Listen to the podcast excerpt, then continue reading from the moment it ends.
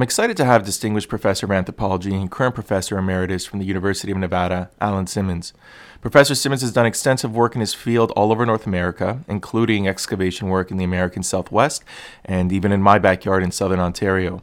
Professor Simmons has published extensively and has persuasively demonstrated that the island of Cyprus was occupied far earlier than previously believed, predating the traditional aceramic Neolithic period by 3,000 years.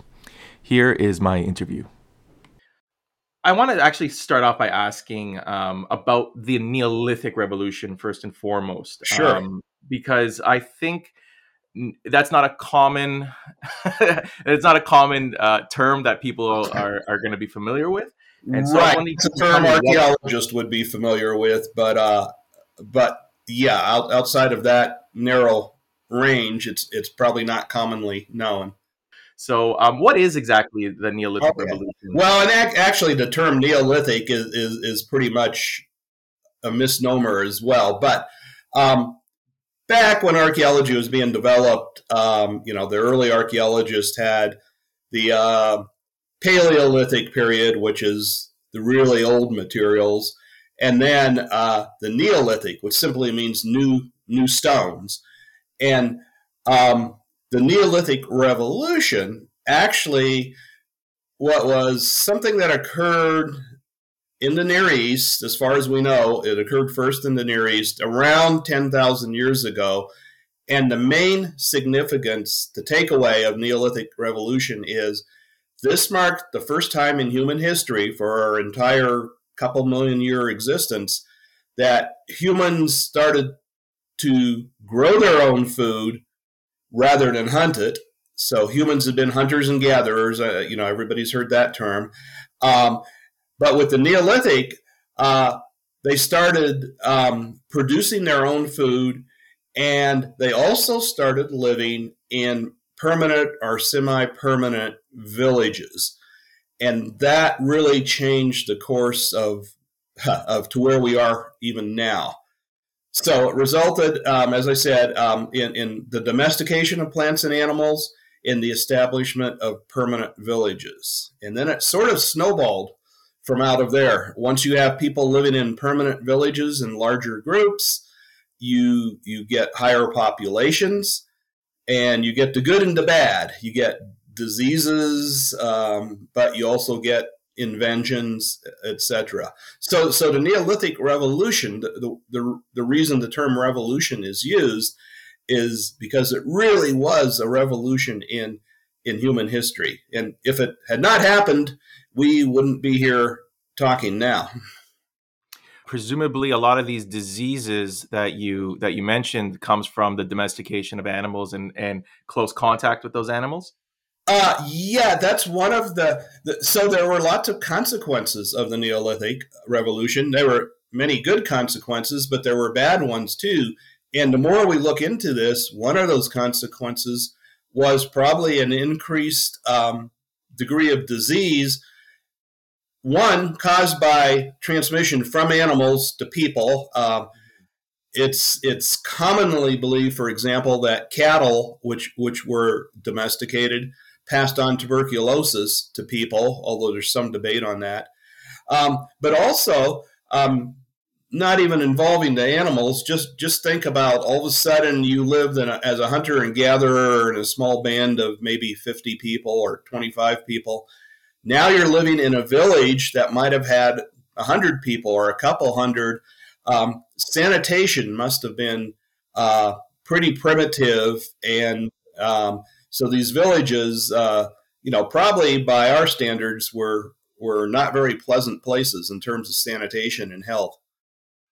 I vaguely recall reading about this this revolution, and please correct me if I'm wrong. The fact that now humans were eating grains and a lot of cereals now, uh, that in uh, and of itself had other consequences uh, on uh, teeth, on diet, and absolutely, yeah and and it, it shortened lifespan while allowing uh, uh, uh, the growth of populations. But even though those populations grew faster, life expectancy was actually counterintuitively cut shorter.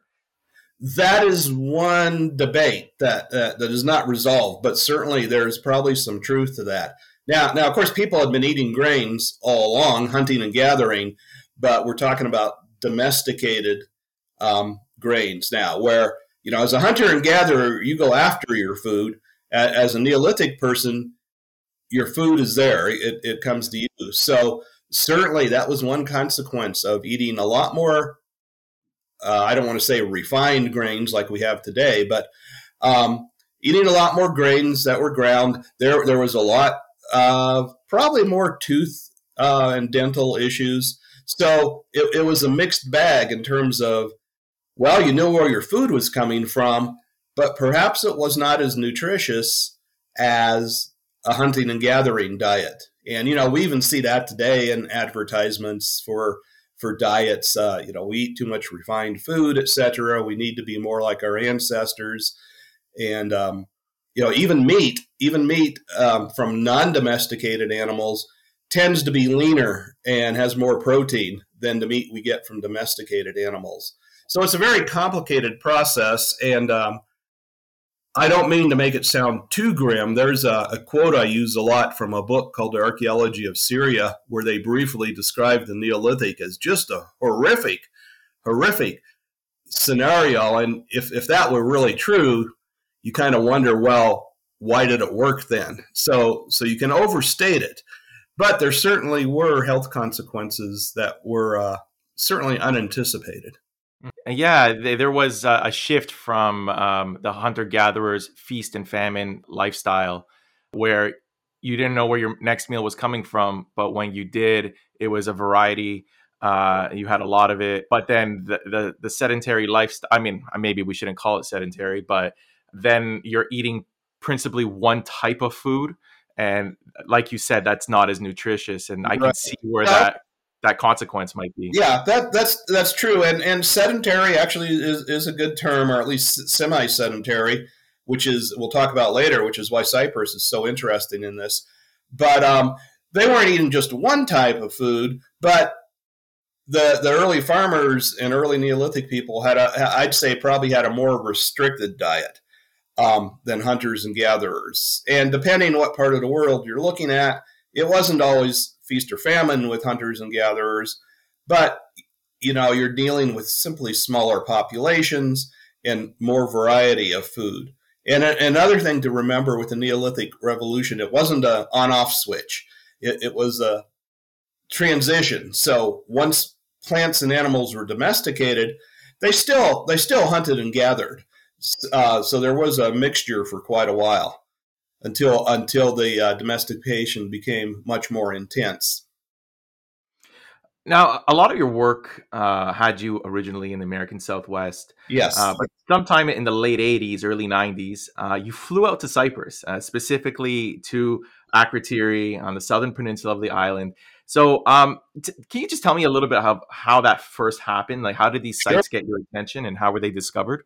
Well, as in many things in archaeology, a lot of it was serendipity. So, um, as you note, I had done a lot of work um, in the Southwest and elsewhere in the states, and a lot of it focused on what we would call the Neolithic in North America, but they don't really use that term. But it's the same concept of you know domesticating plants, not so much animals.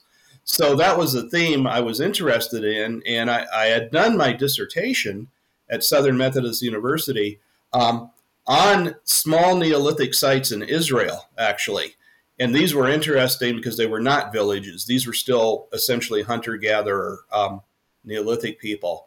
So, to address your question, though, I had been involved um, in excavations in Jordan uh, with a couple colleagues, Gary Rollefson and uh, Zeidan Kafafi, at a, at a huge Neolithic settlement called Ain Ghazal, Spring of the Gazelles. And it's one of the largest Neolithic sites known. So I was I was already working in the Middle East. Uh, and then um, I think I, it's a little fuzzy. I think I might have visited Cyprus once, you know, just coming back from Jordan.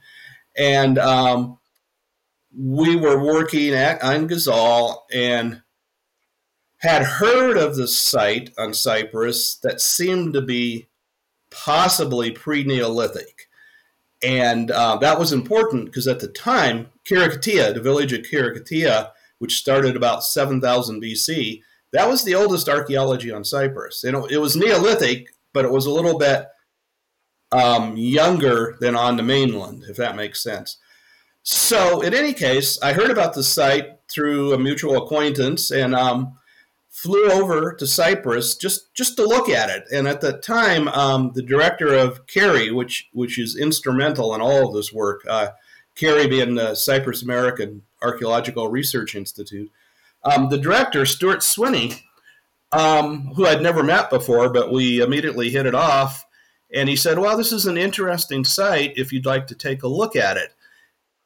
The problem with with it, as you know, in much of the broader Middle East, is there's always politics.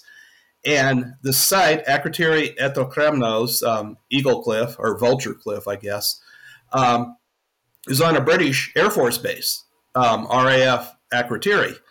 So access was not really easy. But in any case, Swiny arranged for a visit, and we went down and looked at the site. And initially, I wasn't too impressed. Um, it was a very steep decline halfway down a cliff. I'm not sure I could even get there today. I, have seen pictures, and it does look really inaccessible. Yeah, it, it's it's something uh, OSHA or the Canadian equivalent of OSHA would not be happy with people working on. But um, what it was was a, a, a, collapsed rock shelter. Okay, not a cave, but a shelter. Um, the front part of which had fallen in, and what had intrigued intrigued Swiny about it, who, who's really a Bronze Age archaeologist, but you know he he has a wide envelope of interest, was the fact that there were some pygmy hippopotamus bones on the surface of the site uh, with some chipstone artifacts. And the reason that that was important was because these these very unique island adapted animals. There, there, were pygmy hippos and, and pygmy or dwarf elephants known on the island, but they had never, never been associated with humans. And they were assumed to have been extinct way before humans arrived. So I thought, well, that's kind of interesting and it fits into the broader picture of globally of humans in Pleistocene extinctions. Um, as you might know, a, lot of animal, like in North America, went extinct 12,000 years ago or so, about the time humans were thought to have arrived. So this was a broad issue. And I thought, well, why, you know, Cyprus seems like a very pleasant place to work, which of course it turned out to be. Um, so we we got permission. We visited the site, um, and uh, the politics were interesting because at the time there were not any Cypriot archaeologists really interested in the early archaeology of the island. Very few. Now that's changed. There's a new generation of young Cypriots, um, uh, uh, many of whom I've had the pleasure of working with, who who are into prehistory now, early prehistory. But at the time, there wasn't much interest. And since this was on a British base, the ideal people to investigate it would have been British archaeologists who, who were working on the island, but they weren't really interested. Um, to make it even more convoluted, uh, there was an Israeli archaeologist who I believe had visited the site, and he was interested in excavating it, but I don't think he was going to get a permit from the British, uh, probably because of you know the politics. So here's this American, you know, somewhat neutral, and yeah. they said, "Well, yeah, why don't you come take a look at it?" So to make a long story short, we we thought it would be worth um, testing, uh, just what you do in archaeology. You just do some test excavations to see if it's even real. And so after one of our seasons in Ain Ghazal, uh, I guess this is back in wow 1988 now or 87, something like that um, a small group of us went over to Akrotiri. Um, uh, uh, one of the people, Deborah Olszewski, had um, you know been working with us in Jordan, and um, she's a lithics expert. And we went over to conduct some test excavations, just for I think it was maybe ten days or so. And Stuart Swiny um, actually was involved with it as well. And much to our surprise, once we started the test excavations, um, it, it, appeared that indeed this was an archaeological site because that was in question. Um, the artifacts could have simply washed in from above the cliff, but they seem to be intact and they seem to be associated with the very, very well preserved and abundant hippo remains. So um, that's kind of the start of Akrotiri. And um, in, in a way, we, we had tr- we had a lot of funding problems initially because when we first wanted to go over, nobody would give us money because they said you don't know if it's an archaeological site. We don't want to waste money. Um, then, once we demonstrated it was an archaeological site, some funding agencies said, "Well, now you've shown it's a site, so you don't need the funding." And you know that's just the way archaeology works. But ultimately, we were able to get some fairly substantial funding from agencies like National Geographic, uh, National Science Foundation, and oh gosh, National Endowment for Humanities, and some private funds. So we we did uh, three seasons of excavations at the site, um, and then another season of survey around it, and basically excavated most of the site and found huge, huge numbers, uh, over 500 um, pygmy hippos which which um, was over 200,000 bones of these animals. And um, we published that, I think, in 1999 in a book. Um, and what was really important about Akrotiri then, I, I, I, don't want to go into too much detail, but were two, two points to take away. We had over 70 radiocarbon dates, so it's very well dated, to about 10,000 BC. So that's 3,000 years earlier than Khirokitia. So that was point one. The chronology showed people were there before the Neolithic. And two, we had the association um, of us that was very convincing of these extinct animals with humans, which led us to conclude that humans were one component in the extinction of these animals. And that was the controversial um, aspect of the site. And 30 years later, it still remains controversial. Um, we just saw an article that was published um, by some uh, actually Cypriot and Greek paleontologists who, who had given permission to look at the bones.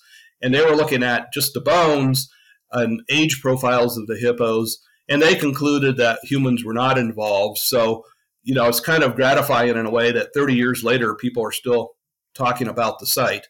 But it certainly established um, my foothold in Cyprus. You mentioned that it was controversial, and it surprises me that it is still controversial because, again, there was a paper that you published in 2005 where you address, I think, some of the criticisms. Uh, specifically, you you say that uh, one of the criticisms was the absence of cut marks on the bones, right? Butchery marks, yeah butchery marks which you know your your your refutation of that was I, I, thought very convincing. Is there any way you can speak to that? Because uh, if anyone uh, considers, you know, butchering an animal, they would sure. expect that there would be cut marks, and in this case, there weren't any. So, what was right. your uh, rebuttal to that?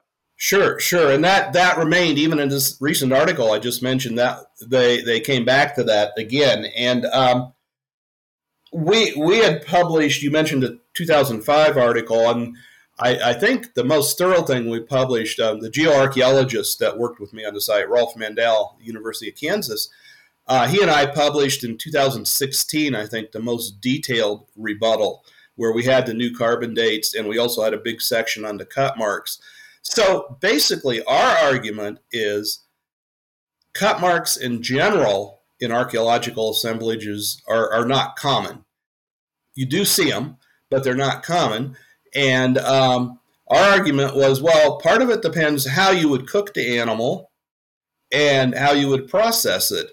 And we, we believe that an animal as chubby as a hippo, as a pygmy hippo, um, would probably have a fair amount of fat on it. And if it was roasted, think of a luau, a pig type thing, um, you might not get cut marks at all so you know it's, it's something you could argue back and forth. And and in in all fairness the person who originally looked at a, a large sample of the assemblage Sandy Olsen um, she's the one that uh, wrote a part a, a, section in our book that said she did not believe there were cut marks and that she did not think it was cultural.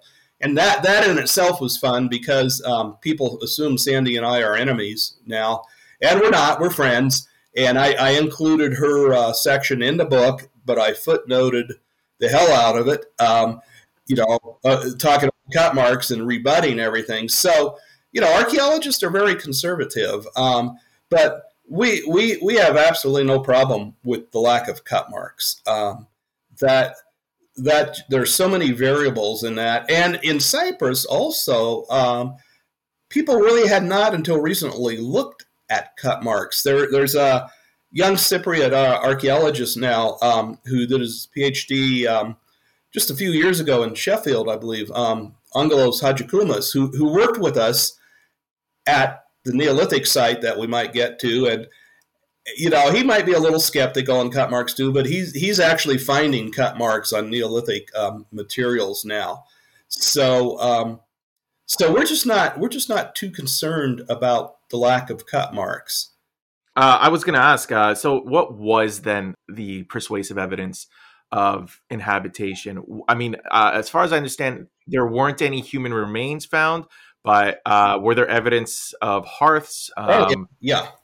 Okay. So, so, so in, in very um, uh, kind of simple terms, there are two major layers of material at, at stratum two and four. And stratum two, nobody argues, is that it's not cultural. We, we have hearths in there. Um, we have the majority of the chipstone artifacts. There are some beads. There are some shell beads. Then there's a stratum three, which is a sterile layer, not very thick, but a sterile layer. And then beneath that is stratum four, which contains the majority of the bone. Now, geoarchaeology is really important in sites like this. And our geologist, our geoarchaeologist, uh, Rolf Mandel, was able to show that the difference between stratum 2 and stratum 4, time wise, was almost nothing. In fact, the radiocarbon dates, you know, show us a very short separation. And although the majority of bones are in stratum 4, we also had about 10 or 12% of the chipstone. A lot of the bones in stratum 4 are burned, and you have to explain how they got burned. And conversely, in stratum 2, which has most of the artifacts, we also had several thousand pieces of um, hippo. Now, critics have said, well, that's because people dug through into the bottom layer, stratum four, and just brought up some bones accidentally. And we know that's not true because the strat- stratigraphy at Akrotiri is textbook. There's absolutely no evidence of people digging pits from the upper layer into the lower layer. And people have argued that perhaps the hearths in level two burned the bone beneath it because they were so hot, and we've shown that's that's impossible as well, because the burn bone in, in level four is is throughout, not just under hearths. And we have a couple features, um, hearth-like features in level four as well. So so our um, agitation sometimes with the critics of the sites is they haven't really read in detail the very detailed information that we've published on the site. Initially, our radiocarbon dates on the bone were kind of all over the place. And, and radiocarbon dating, the best dates you get are from actual charcoal, okay? Mm-hmm. So those are the ones that gave us our 12,000 BC, or um, uh, 12,000 years ago, 10,000 BC um, dates. And the, the hippo bone dates, some of them were were recent, like three, 4,000 years ago, and then um, a few of them fit within the charcoal dates. So that was always an issue, but there are problems with dating bone in any case. So one of our chief antagonists uh, was a group of French archaeologists, but they agreed to date, uh, I think, 35 more hippo bone um, samples to, to try to get a precise chronology for the hippos. And they, they used a very sophisticated um, you know, procedure, state of the art radiocarbon dating, and didn't charge us anything for it. And what that showed was that the hippo bones were absolutely contemporary with um, the the charcoal dates. So, um, you know, to us, that just showed that they were contemporary. Now, to be honest, in the article that the French published, they still didn't want to believe it. So they they had done some other um, detailed analysis that convinced them that the hippos were maybe six or seven hundred years older and had been still dug up by later people. Uh, people, and of course, we we dismissed that as well. It just you know they just refused to give up their contention that that there was no cultural association. So so in archaeology, you know, you, you, you piece together, it's all circumstantial evidence. Um, uh, you piece together multiple lines of evidence, and that's what we did. Uh, we had the dates, we had the artifacts, um, we had the features, um, and and our our ultimate conclusion that it, it it just seems almost too much of a coincidence if the very first people in Cyprus happened to build their site right on top of some of the last hippos that died naturally. I mean, mm-hmm. what are the odds of that for mm-hmm. this very small point on the landscape? So, uh, so like I say, we you know we still maintain this. If I, have always argued that if this site had been on the mainland and it was sheep instead of hippos, nobody would have questioned the cultural association. So uh, that was kind of the tale of Akrotiri in a in a sense. Was this um was this an example of occupation or colonization? Ah, and, good and What's the difference? Okay, the well, we're not in, archaeologists. You know, are kind of a disparate lot. Um, but colonization implies that you're there and you've colonized a place. You're living there permanently. So this was not, we, we think, a colonization, but we think it was a visitation by people from the mainland um, who stayed for an unspecified amount of time, but actually did not colonize the island at the time. And and just to put it in time perspective, um, twelve thousand years ago is is right before the Neolithic revolution, and so it's a term we call it. excuse me, uh, epi-Paleolithic. So right before the Neolithic. So these people at Akrotiri were epi-Paleolithic people. Why did they come to Cyprus? Well, who knows? But people people are curious, and we now know that pre-Neolithic people were were taken to the sea far earlier than we had thought. And and another point, um, I, think you had asked this originally in one of your questions, um, was twelve thousand years ago in the in the Near East and Cyprus the environment was, in a sense, similar to today's, but it was the end of the Pleistocene and the beginning of the period we're in now, which is known as the Holocene. And right around this time, there was a, a climatic event called the Younger Dryas, which was a very cold and dry period. So it would have put a lot of stress on people and animals. And part of our argument was if this Younger Dryas hit Cyprus, it could have stressed out the hippo populations already, and humans could have just been the straw that you know broke the hippos back when they when they initially arrived. Uh, you do say something here that uh, that caught my attention. You know, I know this is a, you know you're hypothesizing here. Sure. Um, you say my feeling is that these migrants were disenchanted mainlanders who chose not to participate. Say that once. Yes. Uh huh. Uh, yeah, and the tumultuous changes that were occurring in the mainland. So, are you referring to farming? Like, are you guessing that that's one of the reasons why they they left? Yeah, yeah.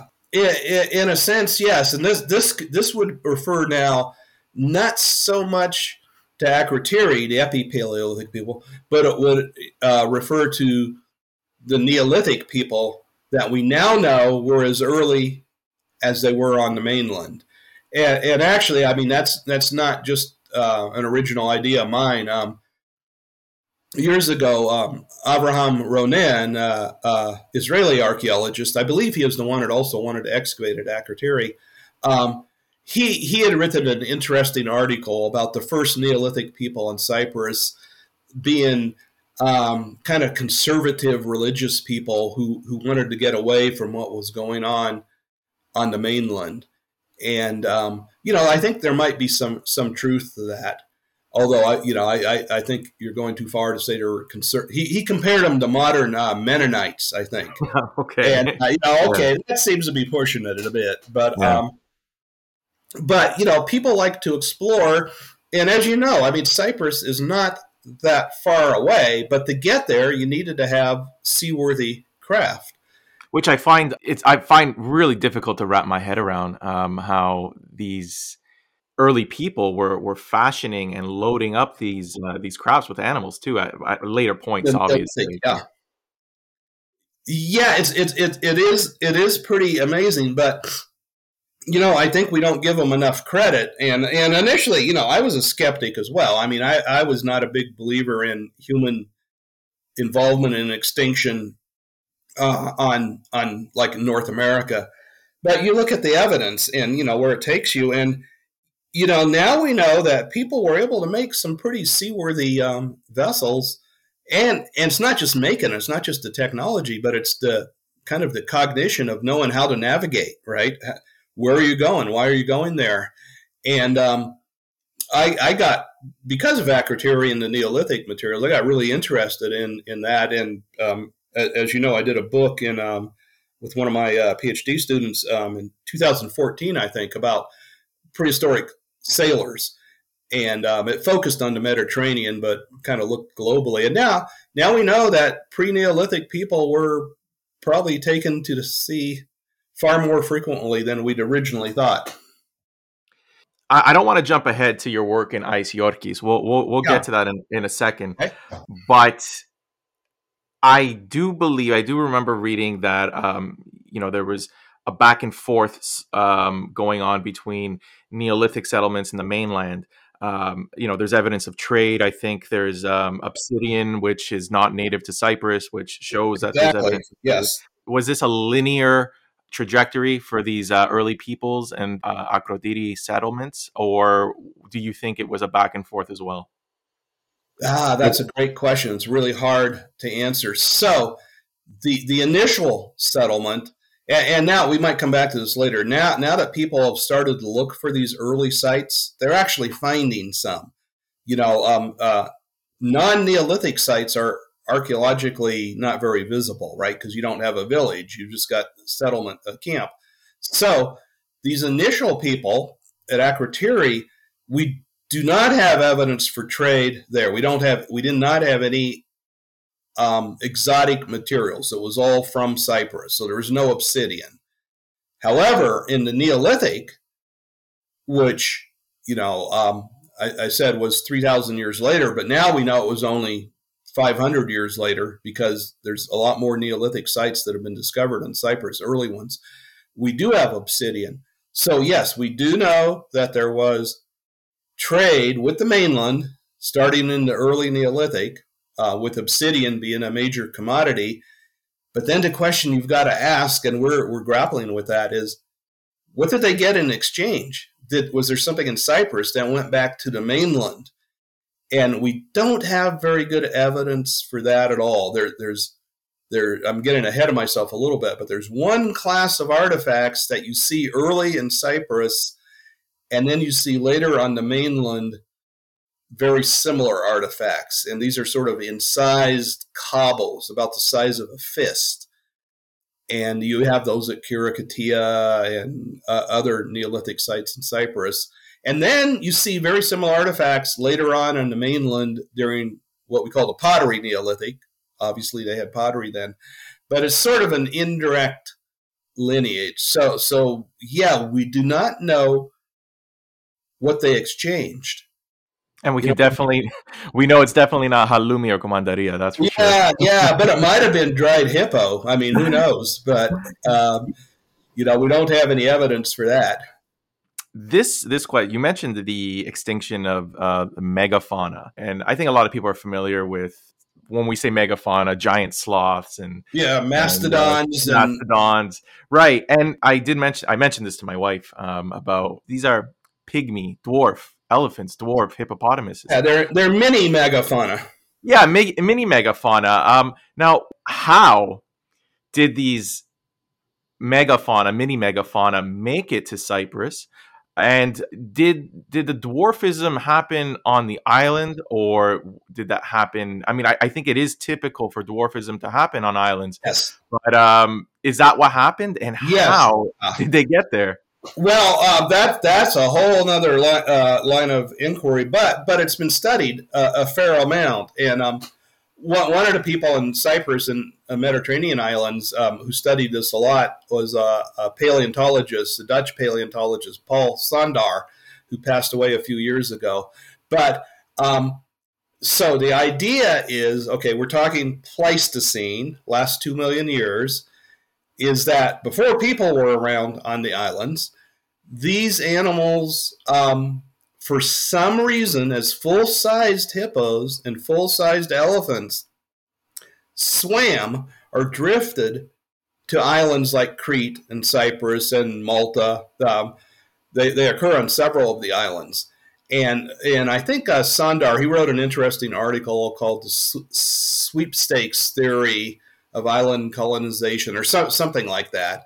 And um, the idea was that you know, perhaps these animals were stressed on the mainland. They didn't have enough food. We, we don't know, but they they are excellent swimmers, and so the idea is that they swam kind of in a one way uh, route and ended up on islands like Cyprus and Crete. Now, to answer your question, once there, there were not a lot of resources on these islands. So if you're a large animal well, what what is largeness? Uh, it means you got to eat a lot, and also largeness is protection against predators. So on islands like Cyprus, there were no predators, and there might not have been that much food, and those two um, variables account for for this dwarf as, dwarfism process, and that's that's been shown on on many islands. So um, so the idea is that they became diminutive relatively quickly in evolutionary terms. I mean, that was, I'm sure, s- several thousand years. Now, the question you might ask if that's the case, have we found any intermediate sizes of, of the hippos or the elephants in Cyprus or elsewhere? And um, not really, not really. There, there are like 35, 40 paleontological sites in Cyprus with no humans that have hippos and uh, elephants on them. Um, and there's not they're they're all pretty much the same size. So this might have been a pretty quick um, adaptation to an island. And and again, the person, like I said, uh, was Paul Sondaar, who'd spent a lot of time on that. But I should also mention the person who studied our our hippo bones, David Reese.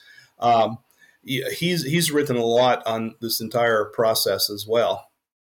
You you mentioned though that um, the the humans there they were the ones that broke the camel's back right i mean they they these animals didn't adapt to the climate changes that were happening at the time right, they were already stressed out and, and you have yeah. to realize too since there were no predators on the island they probably were pretty naive in terms of oh, like look, the dodo yeah yeah exactly you know here's these two-legged creatures gee yeah. um, they, they probably would have been pretty easy to hunt. You know, there were no arrowheads or anything, but they they, they might have clubbed them or you know ran them over the cliff at Akrotiri and pulled them back up. Uh, we don't know the specifics on that, but but yeah, they would have been just primed for for the ultimate predator for humans. Let's fast forward a little bit here. Okay. Uh, to your work at Ais Yiorkis because here now we're we're we're jumping into the Neolithic yeah. uh, period. Ais Yiorkis is, is different from Khirokitia in that oh, yeah. this is inland, and that's very unusual for these settlements. So, yeah, can you talk to us about sure. the significance of it? Let me uh, segue, um, uh, fast forward a little bit, as you say. So, uh, the the the seasons at, at Akrotiri at Aetokremnos um, convinced me. Wow, Cyprus is a great place to work. Um, so I was looking for another site, and um, still working in Jordan at, at the same time at a different Neolithic village uh, called Ghwair. Um, but what we what we found um, was a site that had been discovered by David Rupp and his team years ago in Western Cyprus. Um, that they had just recorded as a Neolithic site, but they didn't do anything. And so, with his blessings, um, the, the, there's another site before Ais Yiorkis that I'll just mention briefly. It's uh, called Kholetria Ortos. Um, so that was a site we thought was interesting. It was Neolithic. It was like Khirokitia in terms of time frame. So we we did a couple seasons of excavation at Ortos, and um, still going back and forth between Jordan, but Ortos um, was an interesting site because erosion or whatever is a very rich site, but there was no architecture to it. It had taken it away. So, although it was rich, um, you know, it was, it was kind of hard to figure out what it was in terms of a settlement. It was kind of similar to Khirokitia, not size wise. Khirokitia is huge. Khirokitia is an enormous site. Ortos is much smaller. But um, so we did what we could there. And then I decided, well, okay, let's see if we can, you know, find anything else that might be in better shape. And that's where Ais Yiorkis comes in. Now, in this intervening time period, you know, from the oh, um, mid 90s or so, other people, of course, were excavating uh, at sites as well. And what was becoming apparent was that there was an earlier Neolithic component to Cyprus. Remember, we said Khirokitia had been the first well documented Neolithic um, site, and Ortos was contemporary with Khirokitia, no problem. Um, Ais had also been found by, by David Rupp. Um, he's probably uh, not happy with me poaching on his sites, but but you know they they weren't doing anything with him, and I certainly yeah. you know had consulted with him. And uh, Ais had been recorded as a small site that was unique because it was in the uplands, as you pointed out. Almost all the other sites, including Ortos, are within a few kilometers of the coast. Um, and it seemed to be Khirokitian culture. And so we thought, well, let's let's see if we can get some funds and see what's going on at Ais Yiorkis. And again, just like at Akrotiri, we initially did a, a um, very short 10 day season, and there was a another Neolithic site nearby uh, at, at, the village at Kannaviou.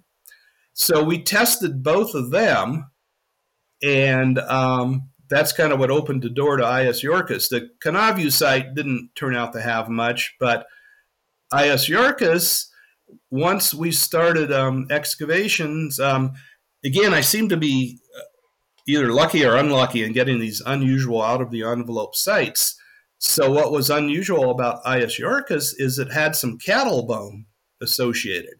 Now, that's important because cows had never been documented in the Neolithic of Cyprus. They didn't and not um, not until the Bronze Age, if, I, am not mistaken. Yeah, exactly. So again, that could be fortuitous. You know, some cow bones could have, you know, washed down from a site or something.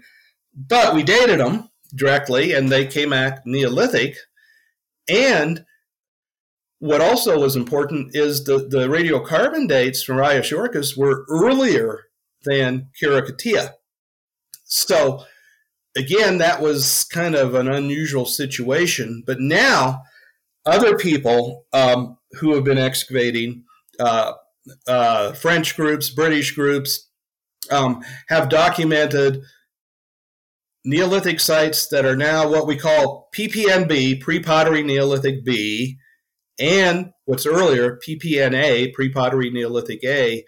Um, on Cyprus, there's probably a handful of these sites now that are a couple thousand years older than Khirokitia. So you see the gap now between the hippos and the Neolithic has been reduced to less than a thousand years. So Ais Yiorkis was okay, well, this is interesting. And it seemed like it was a small site. So we thought we can do this in a couple years. And well, all I can say is 15, 20 years later, uh, we finally finished and we're writing the monograph now. And I'm I'm still struggling with it.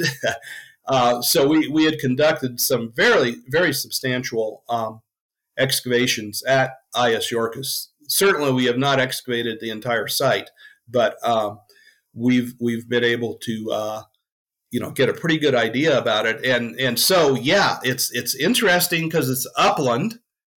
It's not a village in the proper sense. It was probably not occupied year round. It's too cold but it was a small hamlet. We have some really interesting architecture. We have some interesting um, detailed studies suggesting these people were using uh, medicinal plants. Um, and it just turned out to be a fantastic site that we're kind of putting the final touches on the publication right now.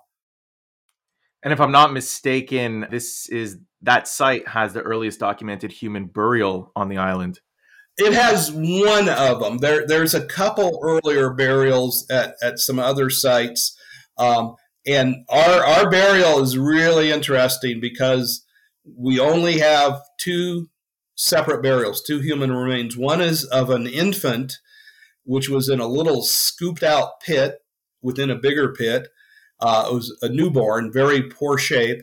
And then the one you're you're referring to was was a more proper burial, but still in pretty bad shape, of a, a flexed individual that was buried in a pit uh, in the northern part of the site, and and that Ais Yiorkis dates to about 7800 um, BC, so it's amongst the earliest. But I, I, think there are a couple early burials um, at at a few of the other sites as well and, and what what what has happened with this documenting the the Cypro-PPNB and the PPNA as earlier than Khirokitia, that's really changed the entire configuration of how people look at Cyprus now. Because it used to be thought with Khirokitia, major site, very important, but kind of distinctive from the mainland. Um, you know, the artifacts were different and people had been very uncharitable in describing Khirokitia as sort of a, a backwater, um, which is not the case. But basically, the Neolithic in Cyprus was almost considered a footnote to the broader Near East because it was later. You know, some Neolithic people came over and established Khirokitia, you know, after the Neolithic Revolution was in full scale on the mainland. Well, we know it's not that simple now. We know now that very early Neolithic people, these PPNA people, who did not have domestic plants and animals yet, were in Cyprus, and and so the Neolithic in Cyprus, the whole range of the Neolithic, is as early as it is on the mainland, and that certainly implies that these people were going back and forth all the time. It wasn't like a one-time excursion, and this is where we can say that Cyprus was actually colonized rather than just visited, probably during the Cypro-PPNB period. This obviously refers back to what you were the, the narrative you were disrupting about uh, that these these original settlers they they came from the mainland and imported a complete and I think you you say a complete and developed Neolithic package and right. that's that's not the case. That this ev- the evidence that you found is that they were a part of this development, this revolution. Right. Well, yeah, that, that's true. Now, Cyprus does not have the indigenous plants and animals that were domesticated. So these Neolithic people had to bring those over on their boats. And um, so in that sense, that was part of a Neolithic package that was imported because there were no there were no goats or sheep or pigs that were native to Cyprus, and the hippos were already gone. But in any event, what we know is they imported these domesticates. But what's really, really interesting is is we're seeing, and and this is real clear at Ais Yiorkis, is that these people we have we have amongst Ais Yiorkis for a small site, relatively small, has just enormous amounts of chipstone and artifacts and faunal remains. Um, I mean, we only sampled twenty percent of the materials and and we have hundreds of thousands of pieces. So it was a very dense site, and they had at Ais the focus was on deer. Now, how did the fallow deer get there? We don't know. There's not much paleontological evidence that it was native to Cyprus. Did you know the people bring them over as wild animals to hunt? We we just don't know that. Um, or you know, did they swim over like the hippos did? But at Ais Yiorkis, in any case, about 50% of the um, fauna is wild deer. So they were hunting, even though they were Neolithic. But what's interesting, we've done some um, um, genetic work, uh, some isotope work on some of the other animals too, and it looks like that even the sheep and goats and pigs might have been a, a, I don't want to use the word feral, but kind of feral because it looks like they were not if they were only seasonally at this village, Ais Yiorkis, or settlement, I shouldn't say village, small settlement. Um, we have five or six structures there. Uh, they went, the people went back to the coastal area during the winter, um, but they didn't. They left their animals up there, and I guess uh, shepherds will still do that today in, in various parts of Cyprus or the rest of the world. So the animals just kind of hung around, and then they came back and were were exploited when the people returned. So we're seeing that this this Neolithic revolution is a sliding scale. These people were certainly still hunting and probably gathering as well as having domestic resources. And although we've got some of the world's earliest domestic plants directly dated at Ais Yiorkis, um, it seems that the plants were almost a supplement, and we don't think they were growing at the site. They were probably brought in from other settlements, maybe near the lowlands, and and traded. Um, I mean, one argument we're making is, uh, you know, there's a lot of ethnographic evidence from medieval times in Cyprus that people from mountain villages would get together and exchange, you know, information and gossip.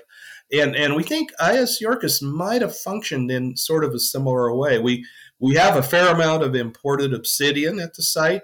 We have some really interesting groundstone that's pretty elaborate. Um, we have a lot of jewelry, so it was it was small, but it was a fairly sophisticated um, little place. And then we've been doing um, uh, residue studies on some of the ground implements that you know think of a, a, a mano and a metate, you know what you grain uh, grind grains on. Um, and we found evidence of not only foodstuffs, but also condiments like wild mustard and um, a plant that belongs in the um, carnation family, which is known worldwide for medicinal purposes and is even used in cancer research today. And so these people were, were grinding this stuff up, you know, 9,000 years ago at Ais Yiorkis, uh, probably for medicinal uses. You know, it was, it was probably a pretty hard life they were probably sore a lot.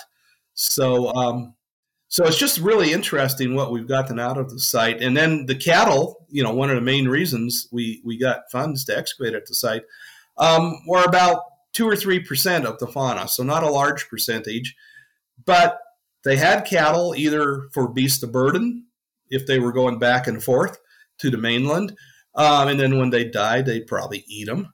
Uh, so there's a lot of stuff going on at this little Troodos settlement, and, and part of it might have been, and th- this is uh, a bit more speculative, but uh, my my wife Renee has been working with these residue studies, and she's also analyzed the ground stone. We have a lot of axes at the site, and it might be that the timber, the trees up in the Troodos were were better quality than what you get towards the towards the coast and, you know, if you've got boats that are coming and going, you've got to refurbish. And so maybe they were doing some timbering up, you know, up up north, up into Troodos, and taking floating some of those logs down to the coast to refurbish boats. Now that's that's getting speculative, but um, there's just a lot of information that's that's uh, been derived out of uh, out of Ais Yiorkis. Now the the obsidian that you mentioned a couple times. Now this this obsidian came mostly from Asia Minor, just north of the island. If and you know, correct me yeah, if I'm it, wrong. It, uh, we've sourced um, almost all of the obsidian. In fact, one of the uh, young uh, Cypriot um, art prehistorians I'd mentioned earlier has studied a lot of the um, obsidian and it's all sourced to kind of central Anatolia. Are, can we confidently assume that that's where the majority of these Neolithic settlers came from? Where I think they came from, I think they came from all over the Middle East. I don't think there's one source. I think they came from Anatolia. I think they came over from the Levantine area. Um, it, it, was it was sort of a mass um, migration of, of, some some people. I don't think there's one source that they came from, but we certainly can say that the obsidian came from Anatolia. I want to circle back to one last thing with the cattle. Now, yes. might be a shot in the dark here. Now, was there any evidence, or is there anyone who's uh, even speculated at the possibility that the cattle represented some sort of religious uh, ah. aspect? Yeah, really, really good question. We we've written about that a little bit, um, as have other people. So, on the mainland during the Neolithic, there is a lot of evidence that cattle actually had some religious evidence. Probably the best example of that's from Çatalhöyük in uh, in Turkey, um, but also in, in other sites. So, for whatever reason, people, I mean, I think they still ate them, but cattle had some sort of religious significance on the mainland. Was that the same when they brought them over to Cyprus? Um, it's possible. We, you know, the question is why they disappear, right? Um, and not reappear until the Bronze Age. And and I think part of that answer might be um, ecological. That you know, cattle require a lot of uh, attention, and you're on a small island. Uh, maybe they they the uh, effort to keep them wasn't worth it.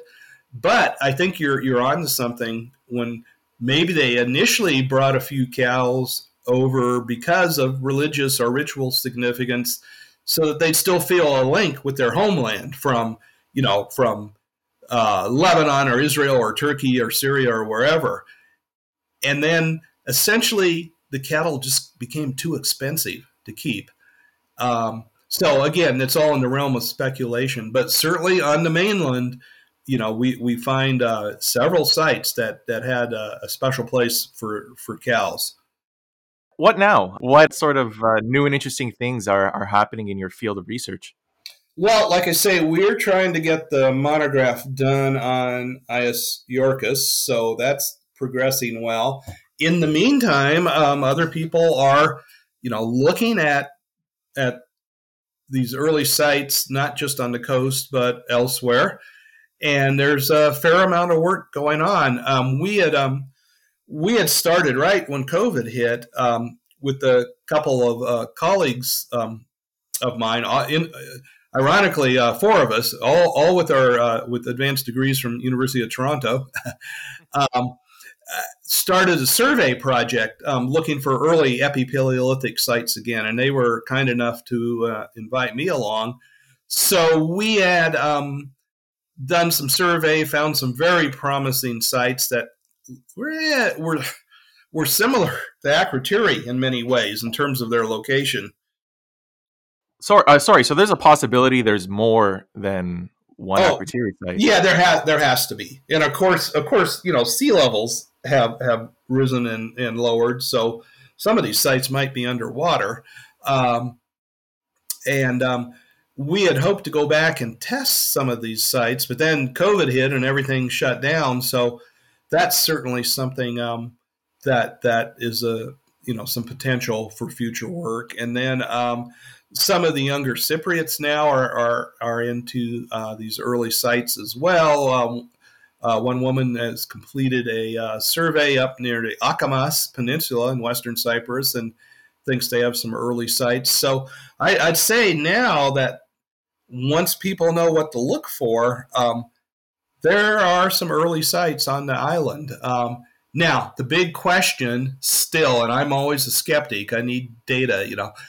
I don't have much problem with epi-Paleolithic sites, those ones right before the Neolithic, because we know they were there at Akrotiri. Some people are still claiming that we have much earlier sites like lower Paleolithic or middle Paleolithic, which would imply non Homo sapiens. I'm not convinced of that yet. Could be. There's good evidence for that on Crete. but you know, you need more than just a few artifacts. yeah, you actually, uh, hypo- I don't know. I think maybe it was just a throwaway comment. Um, you said the possibility of pre-Homo sapien seafaring ability in Crete from yeah. 130,000 years ago. That that took my that got my attention.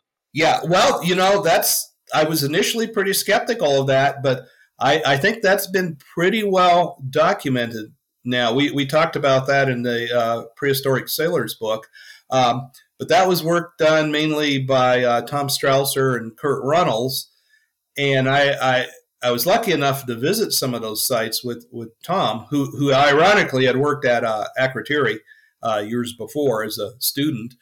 And, um, you know, the thing, if you want to show an archaeological presence anywhere is you need more than one artifact or one site. And what they have on, on Crete, they have they have hundreds of artifacts, and they've got several different localities, and they're stratified.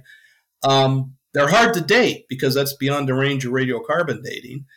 And you know, it'd be great to find human remains, but that's rare. But I, I think they make a pretty compelling argument that they had, you know, what were humans 180,000 years ago? could have been Neanderthals, um, or could have been early modern humans. So, so we don't have that in Cyprus yet. There had been some claims in Western Cyprus again years ago for Middle Paleolithic sites, but that that has not at all been verified. But it's kind of exciting now because people are looking for this stuff, which they hadn't been before. And as you know, I mean, islands like Cyprus and, and most of the Mediterranean islands have such wonderful archaeology from classical antiquity that you know for a long time archaeologists just were not looking for the kind of boring looking paleolithic or epipaleolithic sites that characterize people before the neolithic. So that's that's really changed a lot. And I, would say in cyprus you know remains on the forefront of um, of this research. And certainly none of the other islands has a neolithic as early or as complex as as Cyprus does. And presumably that that's um, just a matter of where Cyprus is located in uh, yeah. the southeastern Mediterranean. It's just yeah, natural crossroads. I mean, it you know still is now, right? And um, once you have the technology, it probably wasn't that hard to get there. I mean, you could probably make that trip. What the distance would have been? What 50, 60 kilometers or so. You probably could have done that in a couple days. Um, although I'd be I'd be leery of getting on some little, you know, Neolithic boat trying to bring a bunch of animals over, but I guess that's what they did. Alan, um, thank you so much for your time. Sorry, uh, when are you headed down there next? Well, I am. Um, ironically, since I've uh, uh, quote unquote retired from from the university, I've I've been busier than ever. I'm just not getting paid for it. But um, I had a uh, Fulbright um, award um, for oh, congratulations. Yeah, and I, I used the first two um, last April, right in the height of COVID. I was able to get in, and um, we're trying to go back. I don't think I'll be able to use the other two months, but we're trying to go back in April um, of this year to finish it up. And what we want to do is get some more of those residue um, samples from other sites so we can compare them with Ais Yiorkis. So we're, we're hoping to, to be over there probably in, um, you know, mid-April, mid-May. Uh, anyway, thank you so much. Okay. Well, Andreas, that's great. I appreciate it. It was fun. Yeah, thank you. Take care.